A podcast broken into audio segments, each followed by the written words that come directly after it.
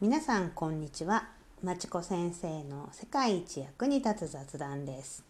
この番組ではアーユルベーダの教えをもとに心と体に効くよもやま話をしています。今日もどうぞお付き合いください。よろしくお願いします。それでは今日のテーマはこちら。じゃん。蜂蜜は加熱すると毒になる。蜂蜜は加熱すると毒になる。今読んでみて思ったんですけどこれちょっと川柳っぽくて良くないですか？蜂蜜は加熱すると毒になるみたいな感じで覚えていただくといいと思います。はい。じゃあ早速これはどういうことかというお話をしていきます。これは、えー、アイユルベーダインドでは伝統医学なんですけれどもその元になる古典書というのが、まあ、聖典として、えー、3,000年前ぐらいですかねに書かれたいくつか、まあ、その年代は前後するんですけどいくつかのベースになっている古典書がありましてそこに書いてあることなんですね。で、えー、蜂蜜はつまりアイルベーダではとってもいいものとされてるんですけれども食べ方を間違えると毒になるというふうに言われています。それが加熱すること、えー、この加熱という考え方は体温より上という感じなのでまあ体の中に入った時の温度を考えると、まあ、40度以上とかは加熱と考えていいと思います。はい、で、えーと、毒になるっていう言い方を、まあ、もっと細かく言うと毒素になるという感じですね。でこの毒素というのは、まあ、日本人に分かりやすく、えー、した表現で実際サンスクリット語ではアイルベーダの概念でアーマと言います。そしてこれを日本語に直訳すると未消化物となるんですね。つまり消化できなかったものが毒素ということなんですよ。で実はこの未消化物があの病気の原因になるものということなので簡単に毒素という表現をされることが多いそしてつまり蜂蜜を40度以上熱くして摂取するとこの未消化物つまり病気のもとが作られるという事実が書かれているわけなんですねその古典書に。うんでつまり蜂蜜はねあの加熱しないで食べるととってもいいものなのにっていう話なわけです。でだからあの料理とかに煮立たせる料理に入れたりとか焼き菓子とかに入れたりとか、えー、お茶とかにね入れる場合も熱々のお茶に入れるのは実はこの未消化物を作ってしまう原因になるわけですね。はい、でこれを現代的にね考えてもまあ多少こう分かるところがあって蜂蜜っていうのはもともとこう非加熱でこう蜂さんから集めてきたものをろ過しただけで摂取するとですねそこには酵素というのが入っていてこの酵素が生きていると蜂蜜って腐らないんですよ。まあ現代的にこの賞味期限っていうのはつけることになるらしいんですけれども基本的には蜂蜜は腐らない。酵素が生きてるからなんですね。変化はしても腐らないんですね。それがあの酵素って大体60度以上ではこう死んじゃうっていう話なのでそうなるともう加熱して加熱殺菌しましたなどという蜂蜜はですねただの甘いだけのものでもう蜂蜜としての効能はないんです。はい、で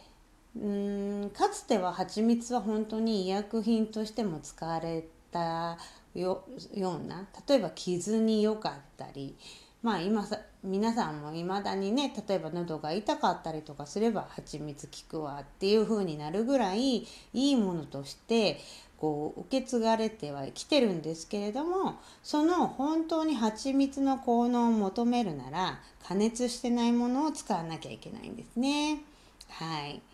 というのが今日の1点。そして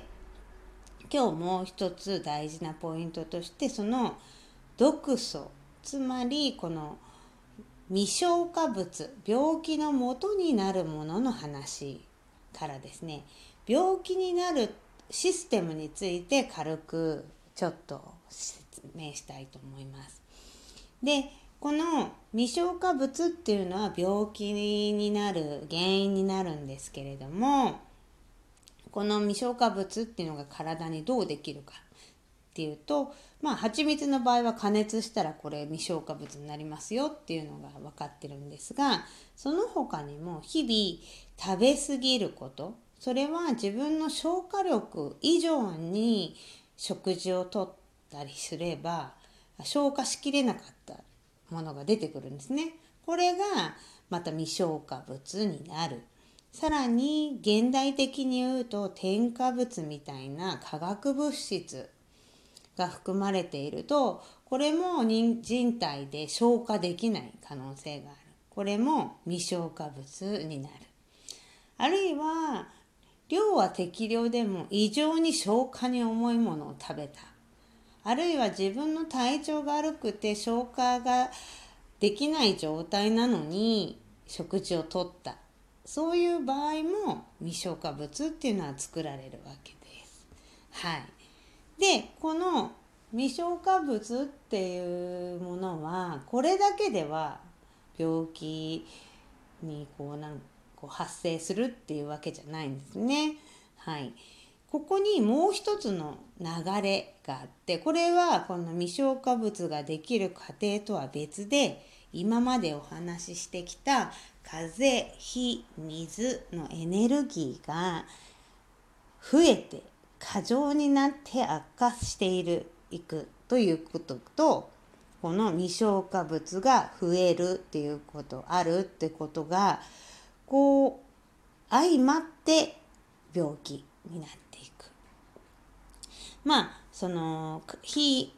風水のエネルギーが過剰になると体の中にその必要以上にこう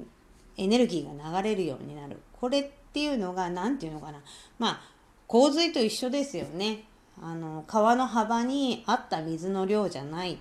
てことは大量に流れてる。でそうするとまあもともと量が多くて不調が出てくる自分らしさから離れてる状態になるわけですね。でさらにこの